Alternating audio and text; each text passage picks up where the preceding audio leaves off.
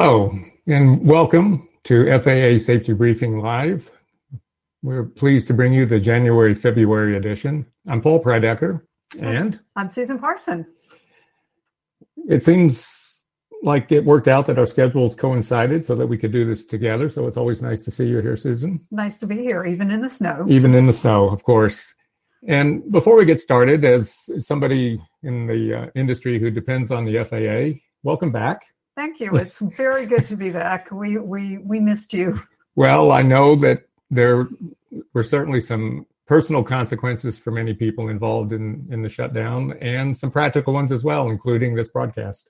Yeah, we've uh, we're we're all still trying to dig out from accumulated emails and uh, to to get back on track, and uh, we'll be you know, we'll be talking about how we're going to go about doing that as we get a little bit further into the broadcast. Yeah. But we're thrilled to be here and glad that we can bring you the January February issue while it's still the current one. yes.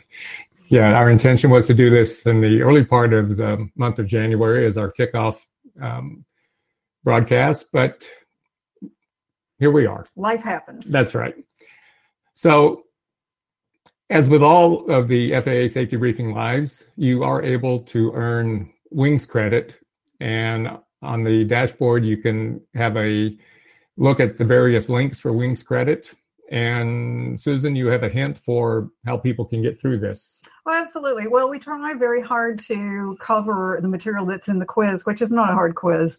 Um, we try to cover most of it in this broadcast but because we do also try to put a lot of material into the magazine um, our hope is that you will actually download a copy and look at it. And we have an easy link for you on the next slide to tell you how to get a copy of the magazine so that you can download it in whatever format you want or look at a hard copy and use that to go through the quiz and get your wings credit. And at the very end of the program, we'll discuss about all the sources that FAA Safety Briefing Magazine is available in I personally like the hard copy because I still like to mark things up as, as I'm going through it. I saw that. Yes, but there are many other options as well. So let's move on and get this program started. Susan, you're the editor of FAA Safety Briefing Magazine, and the content is always so appropriate to to the audience. But tell us a little bit about the the purpose and the structure and organization. Yeah, well, we always have this slide, Paul, just to, to let people know we're we're not trying to duplicate any of the publications that the community does because mm-hmm. there's a lot of good material and good approaches out there. What we're looking to do is to be the safety policy voice for non-commercial general aviation. Uh, to make you aware of the FAA resources, which are available for free, um, to explain uh, things that that you might not understand. Um, but as much as anything, and this is this is a really big one for me and for any flight instructor, we want to encourage continued training and education in aviation. So we have a purpose for every column, we have a purpose for every issue, and we try to we try to frame the content so that you actually. Uh, one of my colleagues has a wonderful term; he calls it shelf stability, so hmm. that um, the issues we hope can be used as a reference for um, for some time to come. Well, and as as we said in the in a later slide, we'll talk about how to uh, access the archived editions Absolutely. because it is a it is an excellent resource to go back and look at the information. So, so let's start out with this edition. There there are seven articles in this edition, all related to ADSB. ADSB. Yeah, this is one that I, I think will certainly, we hope, will be a reference for everybody um, throughout this year. We're going to be focusing a lot on ADSB, um, automatic dependent surveillance surveillance broadcast, but it's mm-hmm. kind of a mouthful. But I think we're all getting used to saying ADSB. And we're trying to address a lot of the issues, certainly for the people who haven't equipped yet. But if you have equipped, there's, as my flying club has, there's still material here that we hope will be useful to you in uh, learning to use the equipment and making sure that it's working right because that's important too. Well, it's a continuous process of checking. Absolutely. To, just to make sure that that the installation is done correctly and that it continues to operate Absolutely. without without any malfunctions. So I think it was back in um, might have been in September of last year. I was at an industry conference and the acting administrator was um, being interviewed. Mm-hmm and somebody in the audience uh, discussed the deadline for ADSB. And he made it quite clear that it was not changing. And on the next column, which is the, the jump seat column by the um, executive director of flight standards, uh, that's the recurring theme. It's not changing. Even even with a government shutdown, it's not changing. There's not a change in the deadline. And what was interesting is that this has been in progress for for 10 years. So on the one hand, you could say, well, it's been a lot of time to get this sorted out. But on the other hand, the technology was still developing and the installation options were still developing. So even though the rulemaking and the initiatives might be mm-hmm. 10 years, the time to market and the time to install and getting all the loose ends figured out is now closing the gap. Well, it is, and actually, uh, I think a lot of us figured that we hit, we started to hit the sweet spot a couple of years ago, and there's there's a, a, lot of choices out there now for ADS-B equipage, and we're gonna we're gonna talk about some of the how to narrow the choices down. What do you have to have, and what do you need to have, and what might you want to have? Um, it's like everything else. If you can, um, if I win the lottery, there's all sorts of stuff I'm planning to buy. Actually. of course, but um, yeah, there there's there's a way to equip legally um, that should be okay for pretty much every budget nowadays. So um, we we really will be focusing hard in the year to come over the fact that ADS-B uh, equipage deadline is coming. So please, please, um, please get on with it, and you'll be glad you did. Well, certainly, it's all about safety. And it's all about and safety. just for our viewers, we're really discussing what has to be done is ADS-B out, and there could be an option for ADS-B in depending on your individual needs. And can you just run us through the difference real quick as a as a primer? Um, well, ADS-B out is the broadcast that's required, and that's to make sure that you can be seen by other aircraft. But ADS-B in is optional. Um, lots of ways to get that certified, non-certified, um, but but it's optional in either case. But obviously, it's one of the things that I think um, the framers of the rule were thinking that the ADS-B in would be the the thing that pilots benefit from the most. And and frankly, sure. uh, as as an aircraft owner who's equipped, I can attest to that. And we'll we'll have some stories for you a little bit later. Well, that that's what this is about because we we learn by experience yep. and there one thing that I think people need to understand is there is not a one size fits all solution for everybody. Everybody's uh, type of flying is different. Their style of flying, their aircraft, uh, their budget considerations. So the purpose of these articles is to really give a kind of a broad overview about what's possible and what the pros and cons are of each of each option. So we'll get on to the first article. Um, time to move why ADS-B matters. It's it's one of your articles. And you create a or you quoted an interesting term status quo bias, bias. Yes. so how does that apply? Well um, it's it's a funny thing. Human beings are very resistant to change. Um, and one of the points that i'm making is that when i was thinking about it um, pi- pilots, we aviators, we're so accustomed to a very fast pace of change in pretty much everything in aviation, and we like it because, oh my goodness, you know, when I was learning to fly, which wasn't that long ago, uh, we had VOR and NDB, and now who flies without GPS? And those mm-hmm. are, I mean, they're they're just they're they're constantly changes, but we all seem to want to keep things the same but make them better all the time too. Well, when I was reflecting on the on the phrase status quo bias, I reflected on another way of looking at that, and it's um, corporate inertia. Mm-hmm. Um, been the government wouldn't yeah. know anything about that. No, of course not. no, but in the article you you referenced the the pace of technology, and like yourself, it was not that long ago that I was teaching people how to work with NDB and ADF approaches and coming up with things like, well, when the angle of incidence equals the relative bearing, you're on course, turn inbound. And what was the other one? Pull the tail, push the head. I mean, all these things. That's so last century. Yeah, I know that, but it ah. actually was not that long ago that we were dealing with this. And quite honestly, now, if somebody said to me, you know, go out and fly this NDB approach, I think I would just reach up and squawk 7700. But Yeah. the technology has moved on. Um, like you said, VORs, but now many of the ground-based navigation aids like VORs are going away. GPS is something special. ADSB is a function of that. Mhm. So it it is time to move. And although as a group we might be resistant to change, we, as you said, we always expect things to be better. Well, and this is better. Um, there, uh, particularly as we're going to talk about. I, well, even if you don't do the ADSB in, and again, there are lots of options, certified and non-certified. Even if you choose not to do that, everybody is still safer because we've upgraded the surveillance system, the ability to see and avoid and be seen. Um, so even let's just say if you decide not to do anything other than your Mark II eyeballs, which is still um, Mhm. important to see other traffic, the fact that they can see you is pretty important too. Of course, I mean it certainly helps air traffic controllers. It helps you see other traffic. Um, there's some significant Mhm. advantages, and in a in another article, you make a very good case about a, a flight school who did a very thorough cost benefit analysis about it. Let's get into that one. But before we do, Ah. uh, sorry, um, there is a very good graphic in the article on time to move that looks at the airspace requirements.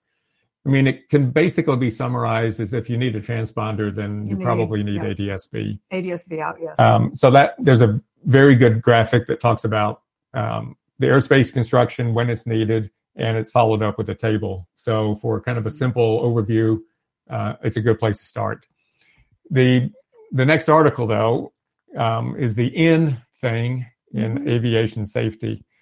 So we all know that ADSB out is required. Mhm. ADSB in is optional. What what would be some of the choices that people might make, and what what are the benefits? Uh, for for ADSB in, uh, we we go through some of the things here. Uh, there, well, we talked about certified and non-certified, but the thing that that I really found very compelling in this article, I have my own personal experience, but this article talks about how a flight school and a major company both Mhm. use ADSB in. They they chose to equip, they made the investment, and the benefits that they're getting from doing so are very significant. Uh, when I think about the flight schools that I've worked for and been around and how crowded the airspace is, if you have the ability to see everybody else who's out there and what they're doing, um, oh my goodness, it just makes such a difference in your situational awareness. Well, I've, I've instructed at both, you know, the non-towered, non-controlled, not so busy airports that can be very busy, and of course, I've instructed in uh, towered, um, Mhm. you know, class C type airports. And just because ATC and you are talking does not necessarily mean you're going to get everything you need in terms of separation and avoidance because ATC's mission is really IFR separation from IFR aircraft. Right. It, we all remember from our days that VFR aircraft will be separated on a time Workload, Workload. permitting basis. Yes, on a workload permitting basis, and most of the time it works fine. But one of the challenges that I think every flight instructor has at one time or another in their career is how do you divide your time between what's going on in Yes. the seat next to you? Now, how do you manage the technology that's also in front of you? And oh, by the way, we need to look outside and be vigilant. And the, the story about Liberty University is really compelling.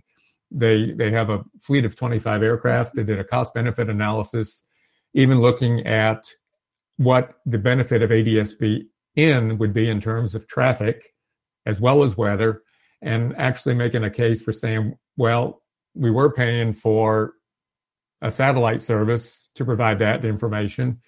We no longer need to do that because we can use the traffic information and the weather information coming into ADSB in, as well as the overall safety factor of just um, having all of their pilots with an extra level of safety while they're doing their. Where they're Oh, absolutely. The pilots and the instructors. And one of the things I, I believe it's in, in this piece too that somebody makes the point that, you know, they did the cost benefit analysis and decided that the cost of a single accident was far more than the Oh, yeah. cost of equipping the entire fleet. Of course. And um, you know, it's it's kind of you, you can't put you can't put numbers on lives and the things that that you can gain. So, but but I thought that was um, I, that sounded like a really compelling argument that they had made in terms of what they were you know how they were justifying the decision and. I, I think with most people, if they've decided to do ADSBN in some fashion, there are no regrets at all. It's, geez, why? How could I ever live without this?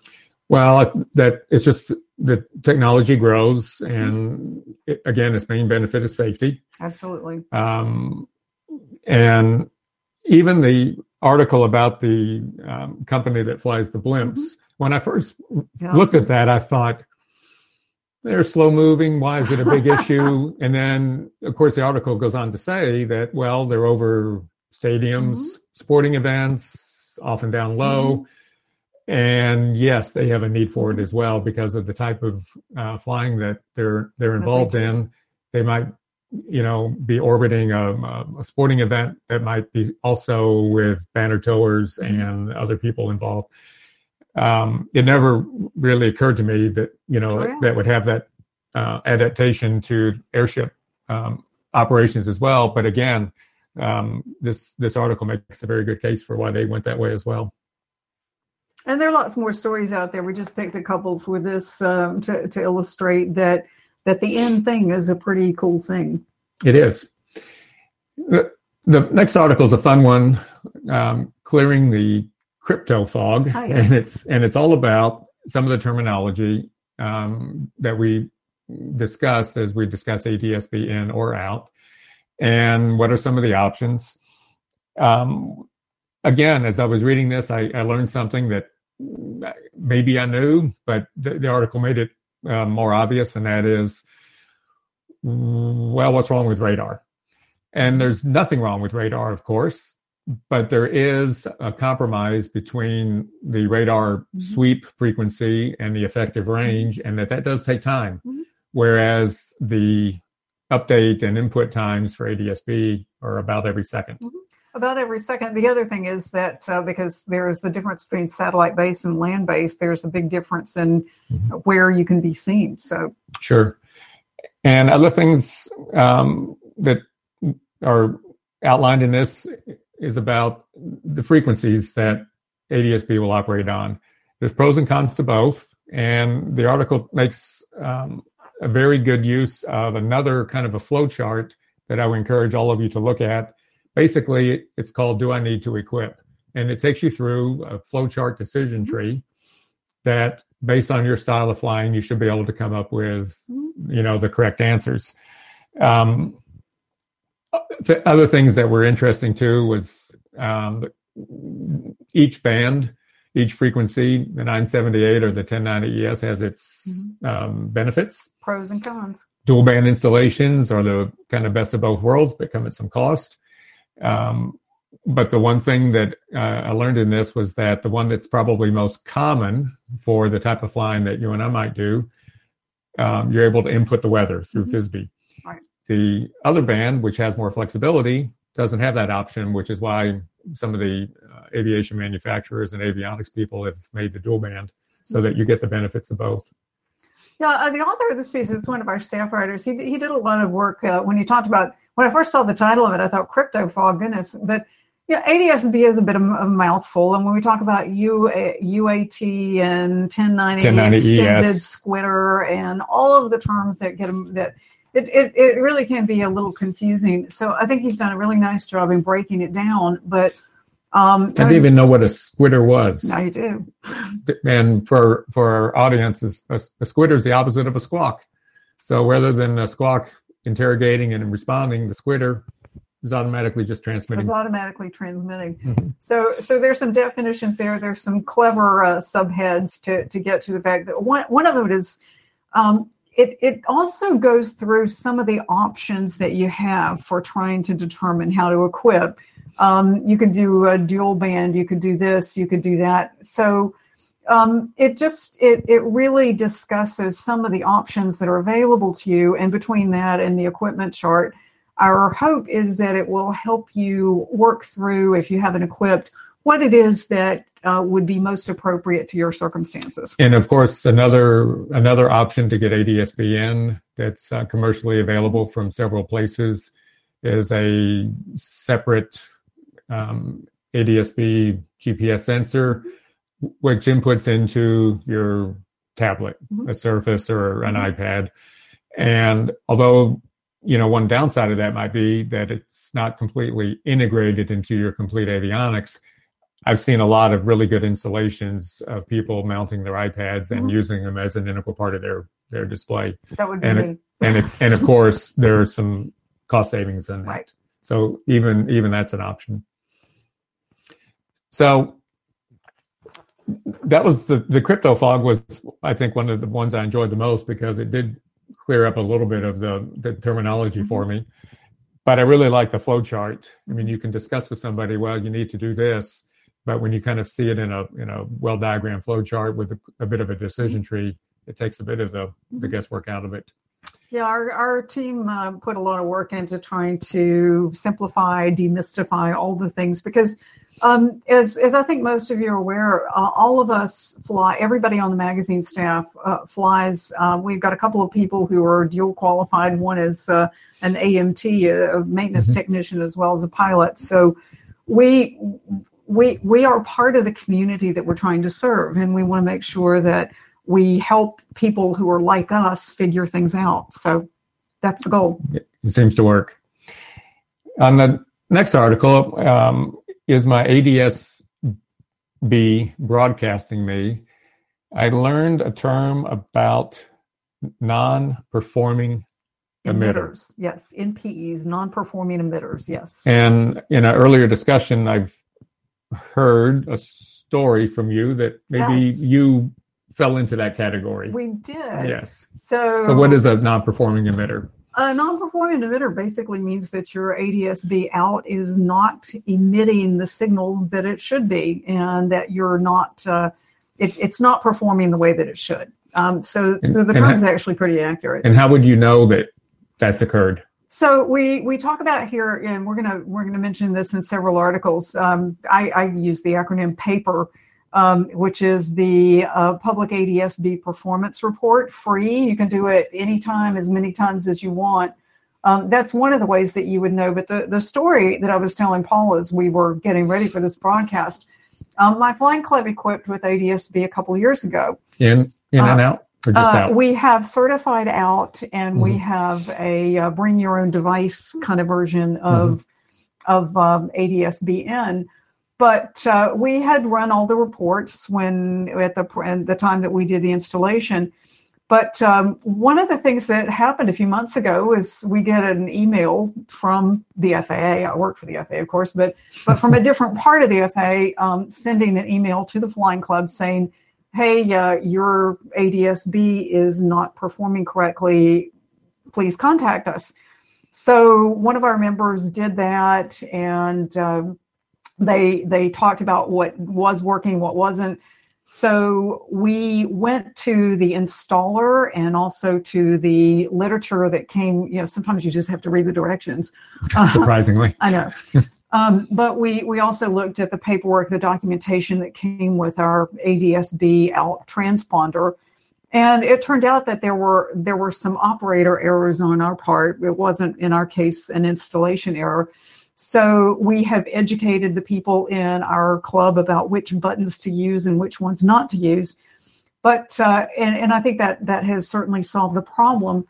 Um, the the article makes the point too, and I can attest to this from personal experience now.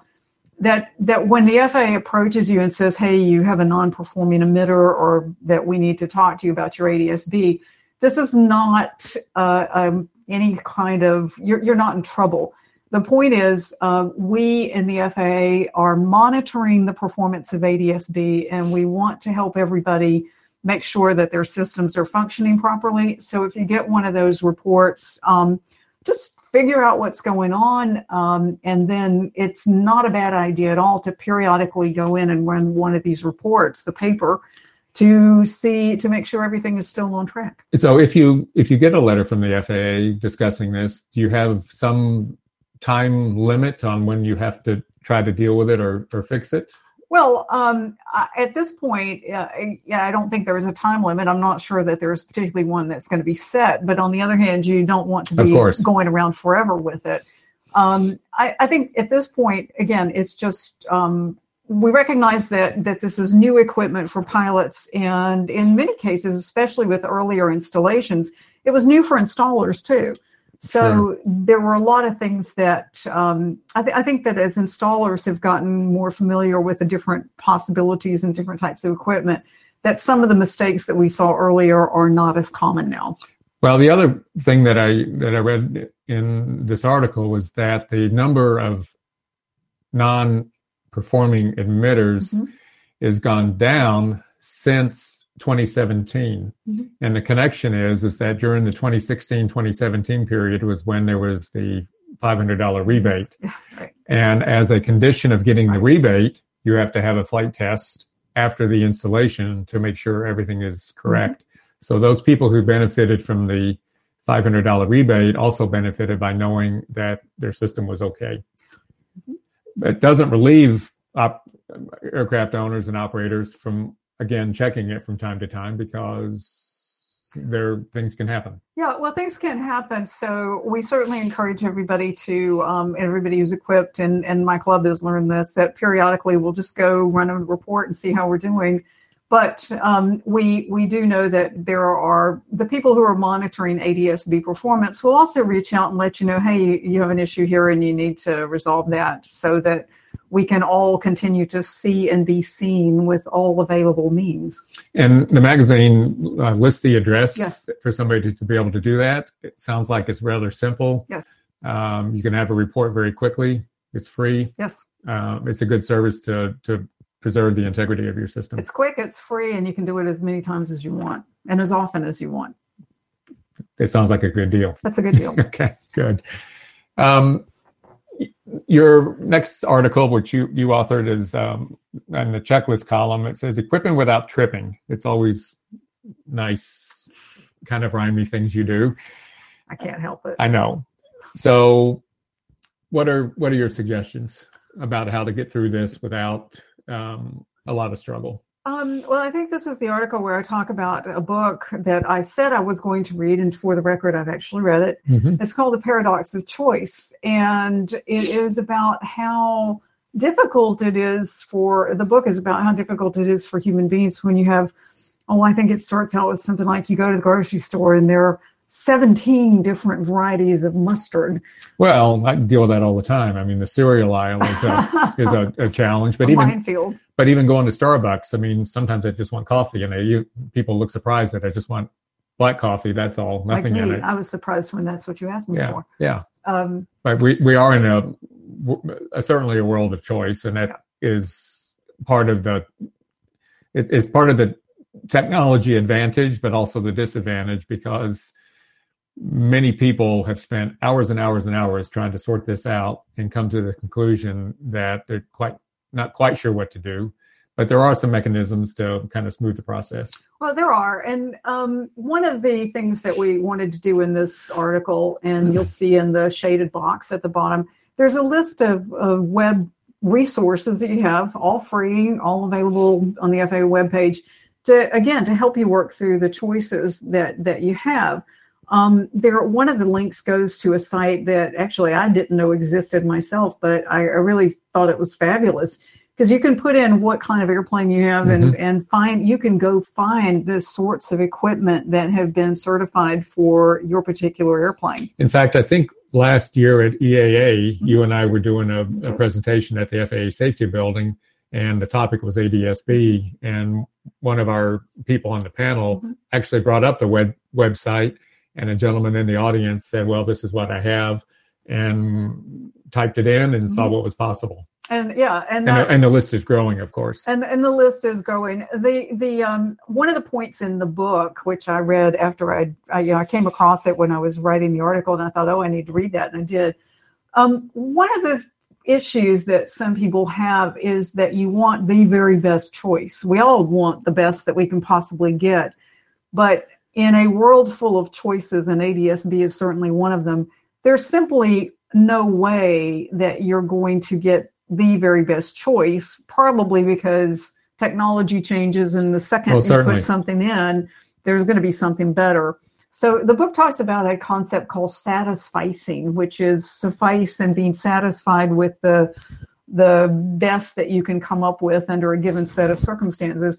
And I think some of the resources that we're pointing to here are intended to help you again work through and figure out given this these circumstances, this time, this budget, you know, this airplane, what what's the best what what's the the most reasonable thing that I can do? And of course, there's no shor- shortage of information from chat groups, type clubs, owners associations. Um, I mean, our friend Mike, who equipped his his Bonanza with ADSB in and out and some other things. I know he spent a long time researching, but Mhm. uh, he went to the American Bonanza Society and saw what some other people were doing there. So those are options too, because if you're an aircraft owner or a user, there are type clubs, there's owners associations, there's user groups, there's many things on different forums. But it all comes down to your own choice. What might work for your buddy may not work for you. And that's, I think, these four websites that you listed at the bottom of the um, of this article, I think, are really key to get in first. Uh, it'll help you get into the right direction, and then you can move on from there. Yeah, sometimes, and one of the things that the paradox of choice mentions is a book, and I think this is true for anything when you're trying to make a decision. Sometimes, if you start by eliminating what doesn't work, then you have a better universe. You have a universe of things to to look at that's a little bit more manageable than those 17 different bottles of mayonnaise or or the how many cereals were there? I don't know. It's Hundreds. hundreds. And y another term that you use in the article is analysis paralysis, which I'm I'm guilty of. I can overthink quite a few things. No, really. Really, I can. Um, but you don't have to do that. And what was the expression we used yesterday about perfect and good? Oh, never! Don't let the perfect be the enemy of the good. That's it. Yeah. Don't let the perfect be the enemy of the good. I, I think that's a good way of summarizing this. Mhm. Also, remembering that technology will change and you cannot possibly keep up. Yep. But uh, again, we hope that, that these resources will help you um, narrow down the focus to what it is that's going to work for you. And um, and and again, even if you start by eliminating the things that won't work, as in this won't work in my airplane, Mhm. then that that gives you a more manageable set to work from. That's great. So let's move on and talk about um, call sign mismatch. Call sign mismatch. Yeah. What is that? How does that happen? So um, sometimes I, I think early on this tended to be um, par- partly sometimes an installation error because there are all sorts of settings that installers need to configure. Some ADSB units allow the pilot to Pilot to- configure the tail number. The bottom line is that for ADSB to, to function the way it's supposed to, your call sign has to match what you're broadcasting.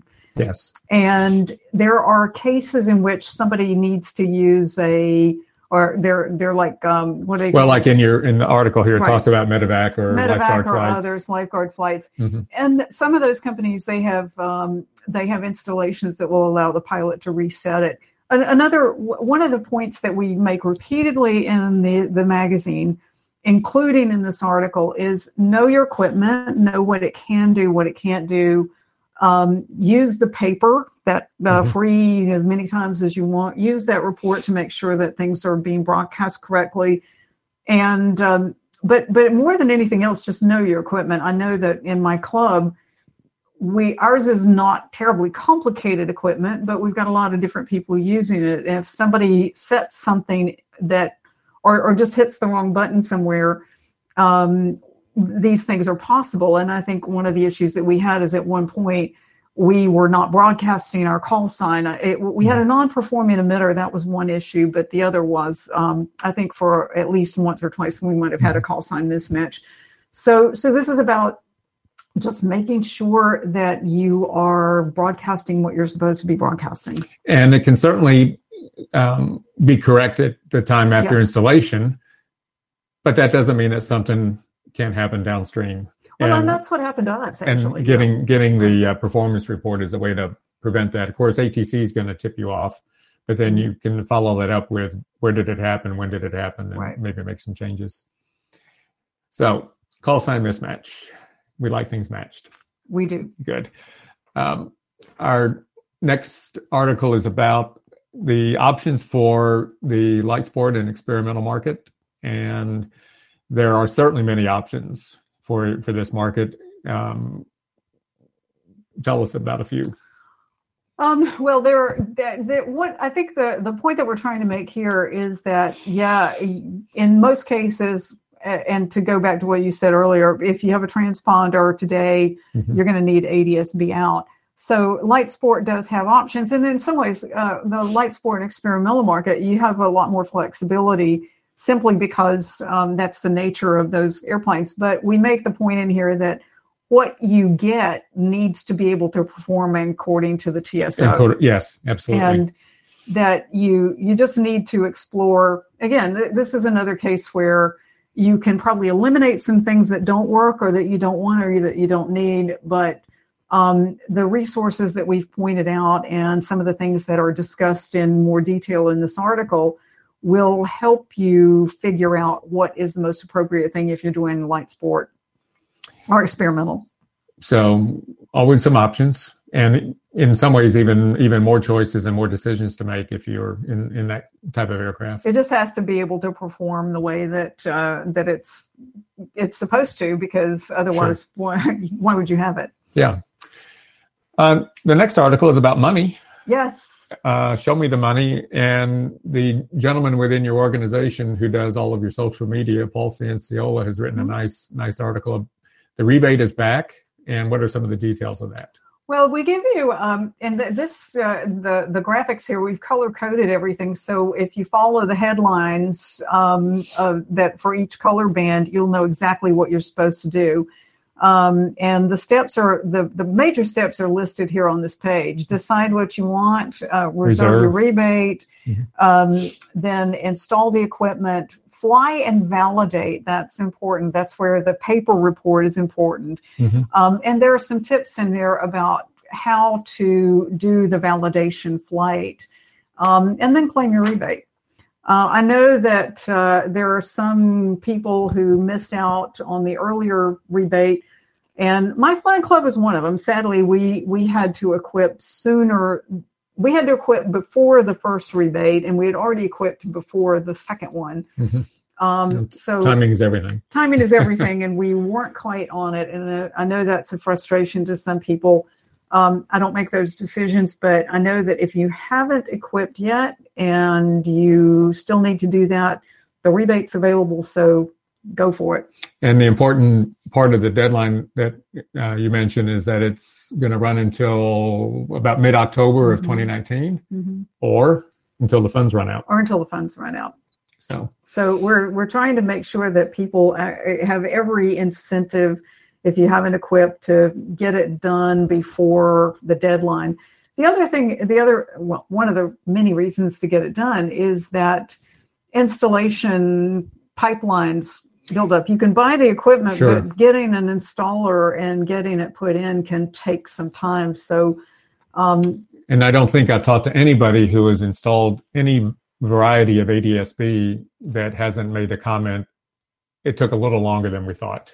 it always does. So that, that has to be factored in. It all, yeah. Um, and so one of the things about picking what you want and setting your installation date.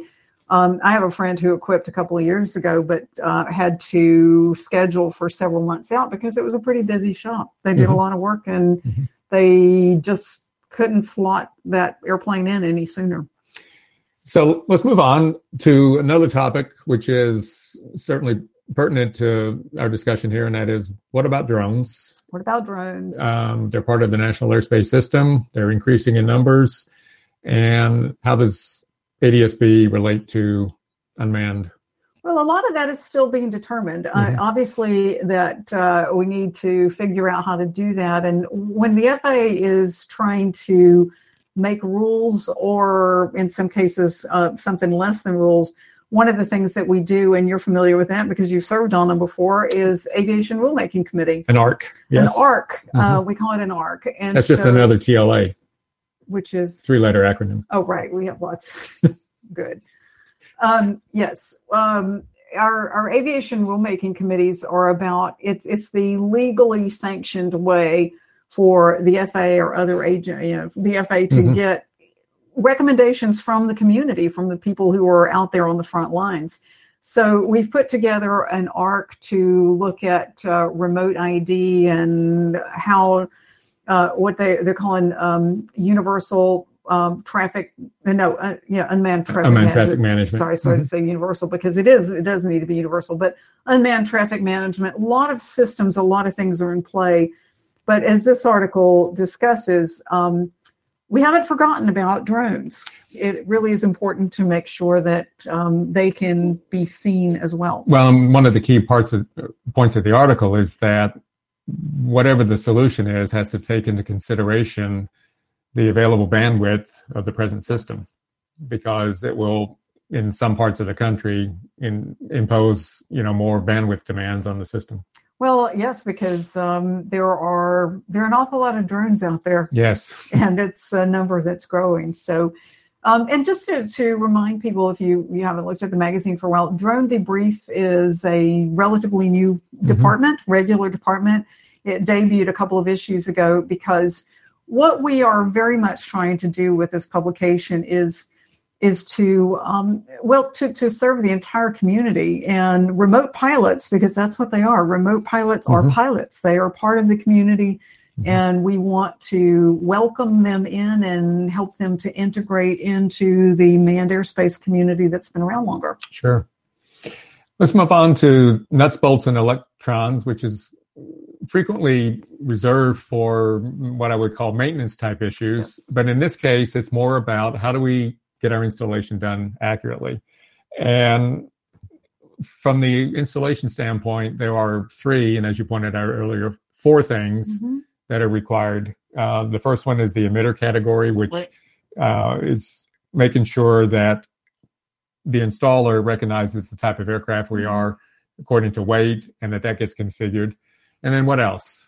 Um, well, there's the the uh, verify the flight identification. We we talked earlier about call mm-hmm. sign mismatch. So mm-hmm. the all of that has to be set. There's an ICAO code, which is a I think it's a 24 digit number. Uh, something like that. That yeah, has to be entered correctly. that has correctly. to be entered correctly. And mm-hmm. then you want to test the system. And here we're going to talk about get the PAPR again, do the, the public ADSB performance report that you can do.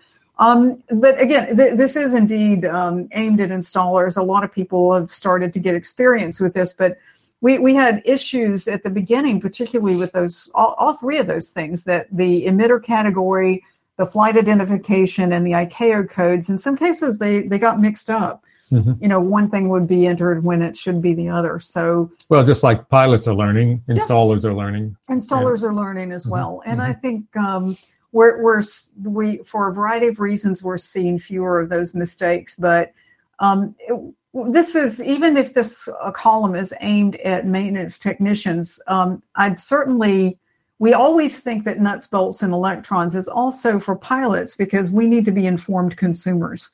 That's right. Um, know what questions to ask. Um, and this gives you an idea of some of the things that you might ask the installer about, mm-hmm. particularly mm-hmm. if if you've discovered that there's an issue, you can say, well, did you check this or did you check that? Of course. So That's good. being informed as uh, as to maintenance issues is a really good thing. Well, and for especially in the experimental market, people are often their own yes. um, mechanic and yes. in, inspector, and familiarity with what's required. Um, I think it's would help helpful. them interface with an avionics shop. Absolutely. So, uh, your colleague Tom Hoffmann wrote a nice article on uh, titled "Angle of Attack: Mitigating Midairs," and I was intrigued by the subhead "Balancing Biology with Technology." Yes.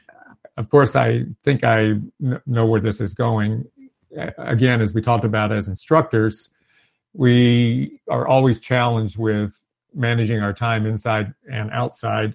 And with the implementation of more technology, wondering what's this doing now or how do we program this, it drives us inside more when we still need to be outside. Well, it does, and uh, the the article, this particular column cites an NTSB um, some recommendations about it, it, it really comes down to yes, you we have technology now that that helps you see traffic better than you could before, but that doesn't mean that you shouldn't still be looking outside whenever you can.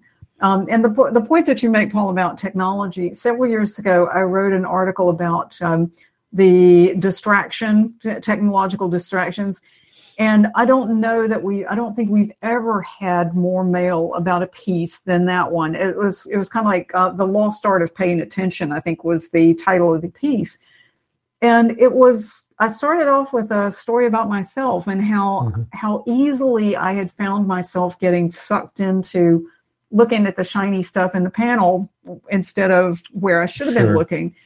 And I had people saying, gee, you know, I'm I'm printing this out and making all my students read it. I put it in my flight bag.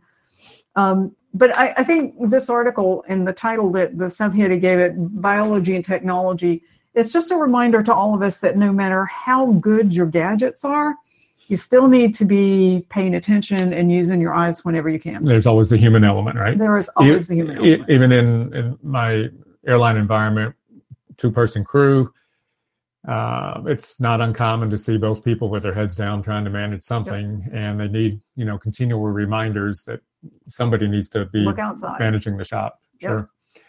And we haven't forgot helicopters in all of this. Um, in looking at um, the vertically speaking column about uh, going all out, mm-hmm.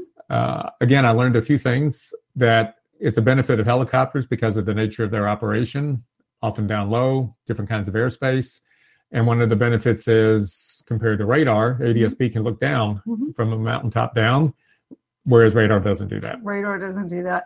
Yeah, it's also just so um, you, we, again, we try to include everybody in the community, and our rotorcraft colleagues are certainly part of it. Um, but it's it's a reminder that yes, uh, helicopters are also they're aircraft that are subject to the ADS-B out rule. Mm-hmm. Here's what what you need when you need it, and uh, here's how you can use it. Yeah, it's a good it's a good article and a good review. Yeah, um, the next article post flight is again from from you, and it sounds like it's about a uh, event that you had and you know yeah. that may have inspired this? This is uh, this is where i get to kind of wrap things up. And uh, this is one of uh, a follow-up to a personal PIREP that i've done about adsb um, several years ago when we equipped with our adsb out transponder which is what we did um, i wrote about how we had made that decision. It kind of boiled down to we wanted certified adsb out for budget as well as other reasons, we decided that we would do ADSB in with, um, you know, this, the kind that we can use mm-hmm. on a tablet. So that's what we did.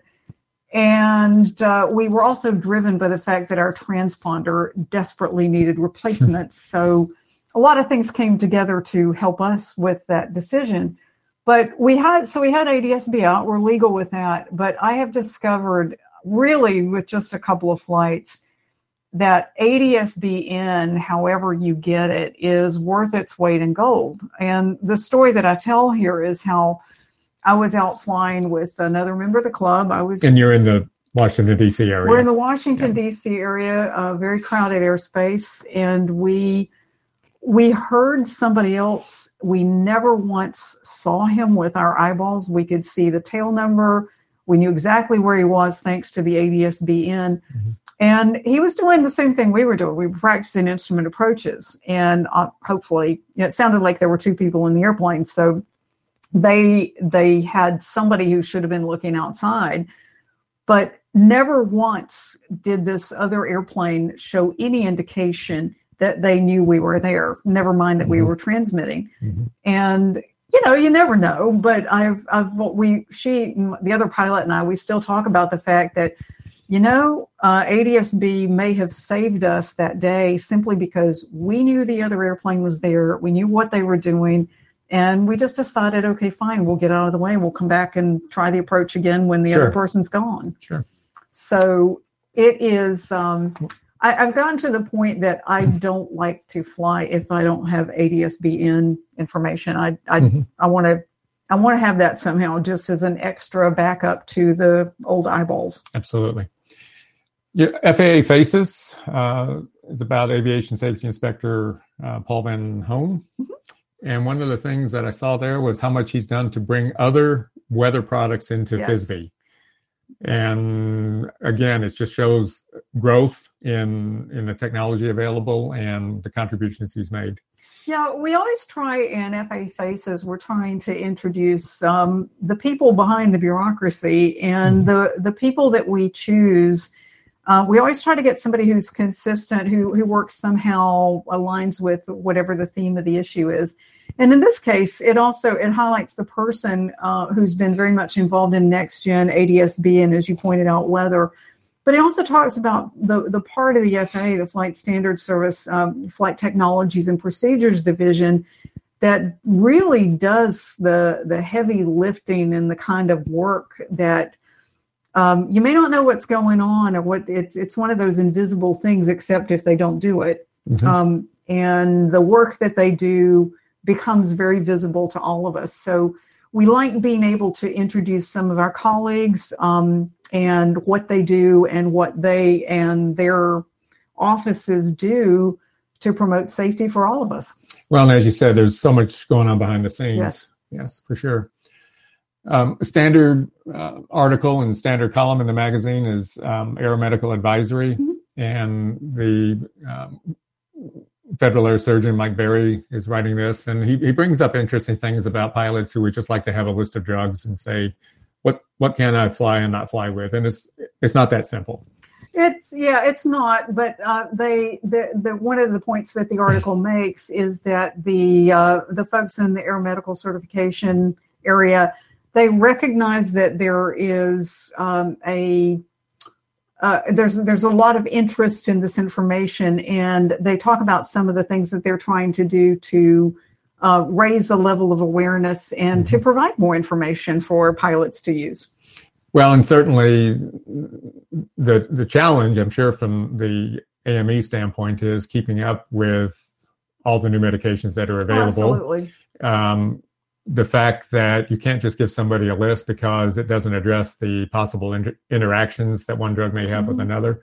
All of this boils down to it's an interesting idea. However, um, it's really up to the uh, your regional um, flight surgeon or your AME if you mm-hmm. have questions. Yeah. Uh, so yeah, the other thing that they want to look at is the underlying condition. So sure.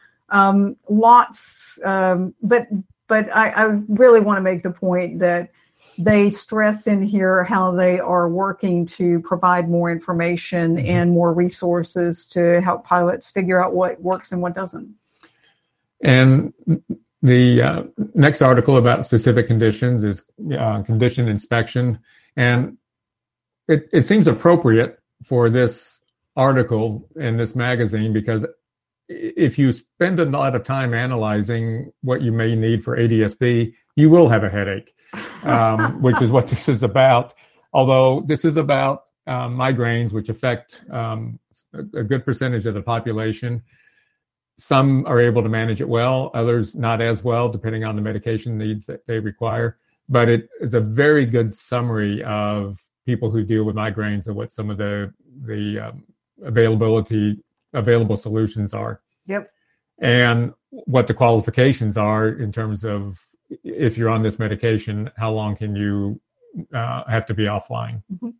So it's uh, it's one of the more informative articles about specific um, medical situations mm-hmm. that I know a lot of people are dealing with.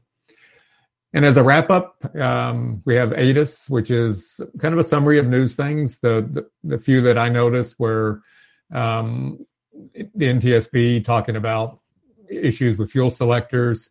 Um, there's mm-hmm. changes in FIRCs uh, for Flight instructor refresher clinics. Yep. Which focus now on airman certification standards as well as um, drone operations. And talking about PIREP initiatives, uh, trying to get the community to offer up more PIREPs either through the traditional ways of ATC or also through some of the electronic mechanisms of giving PIREPs. Yeah, what we try to do in ATIS um, is just to give you a, a, snapshot of some of the information out there. A lot of the articles they have links to other sources, mm-hmm. so if you're looking for more information, um, you can get it. But but this was kind of where years ago we called the magazine the FAA Aviation News, and we started calling it something different for a lot of reasons. But you know, news. Th- this is it's this is news. this is our news section still. And and the bullet point in the middle, which is all important, is the report that there's a been a decrease in um, GA fatalities, which is a very good thing. That is a very good thing. Very good. So we talked earlier in the in the broadcast about different mechanisms, different places to find FAA uh, Safety Briefing magazine. Um, run us through those about what's up, what's available. Well, there's us. the paper copy if you want to subscribe through GPO, uh, the government printing office. Uh, most of the paper copies do have a uh, an insert in there where you can order it that way, or you can follow the links here. Um, there are also copies usually at uh, air shows and other places Oh, sure. that you can pick up for free. We we try to make sure that they're available, and you will see lots of copies of this issue if you're going to Sun and Fun. Mhm. Um, we will be certainly promoting this issue pretty heavily at that event, which is coming up pretty soon. Yes, it is. Um, the, we have it available for download for free in a variety of uh, formats. Mm-hmm. And I know you're a paper person, but I'm a tablet person. Yeah. So I, I tried- download mine. Yeah, I, I live in both worlds depending on what I'm doing. If I'm on an airplane, the tablet works well. Yeah. If I'm sitting at home, I, I like it to pick up a real book or a real magazine. So it's kind of living in both Well, worlds. you just as with so many other things, you have choices. That's right. And I sometimes get paralyzed by them. okay. well, just pick one and read. Good. These are archived. They are And where where would somebody go to get the archives? on the page you were just looking at. If you just scroll down, Mhm. um, it will show you what the archives. This one, uh, we just try to keep this as a, a little bit of a running summary of some of the topics that we've addressed and some of the things that you might want to go look at. There's we have a, a basic med issue that's still got a lot of great information. Um, we talked about a couple of issues ago. We talked about the Kaleidoscope community, some of the organizations that you can be part of. Um, so you, you you have a lot of possibilities here, and we hope that people will go and use the archived issues um, for continued training, education, information, whatever you need. It's perfect. And I know that you get feedback. We do. Um, in fact, in the magazine itself, there are some people who have written in commenting on various issues, and um, I saw some favorable comments in print about the uh, Casablanca themed issue that we They did, some did, time ago. We had a lot of fun doing We that did. one. But how how will somebody uh, send you some feedback? variety of ways. You can uh, scan the QR code. You can write to us, safetybriefing at faa.gov. Um, there, you can interact with us on social media, Facebook, Twitter, variety of, of ways, and you will get an answer. I mean, we w- sometimes uh, there there are occasions when people ask sensitive questions, but we do respond. Very good. Okay, and the next issue. Well, the next issue. Um, so this is a good time to say, unfortunately, because of the lengthy uh, shutdown, we had to reconfigure our editorial calendar. So what we've decided to do for a variety of reasons, including the fact that we want to really get everybody focused on ADSB, we're going to have the January February issue that we've just been talking about will be the focus issue for Sun and Fun coming up. And we're going to shift our planned content uh, from March, April to May, June. We're going to be talking about um, the options that you have for certification nowadays for Okay. airplanes. Uh, the Part 23, new Part 23. We'll talk about non required safety enhancing equipment, the NORSEE policy. Uh, we'll be talking about consensus standards. There's a lot of material there that will help you work through choices if you're an aircraft owner operator and looking for ways to either buy an airplane or build Mhm. one or to um, equip what you've got. Let's have one last look at the wings um, programs. The dashboard is here to help you get wings Yes, credit, indeed. Please do that and also the um, link to the print copy. right there. So that's been a information packed issue.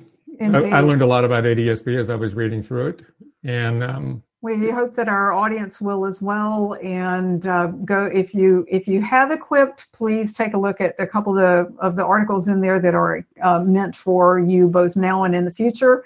And uh, if you haven't equipped, uh, go forth. Susan, it's nice to work with you again. Always. Welcome back. I'm glad to see you. you. in the system. And for everybody, thanks for joining us. We'll Fly see you in May. We'll be back in May.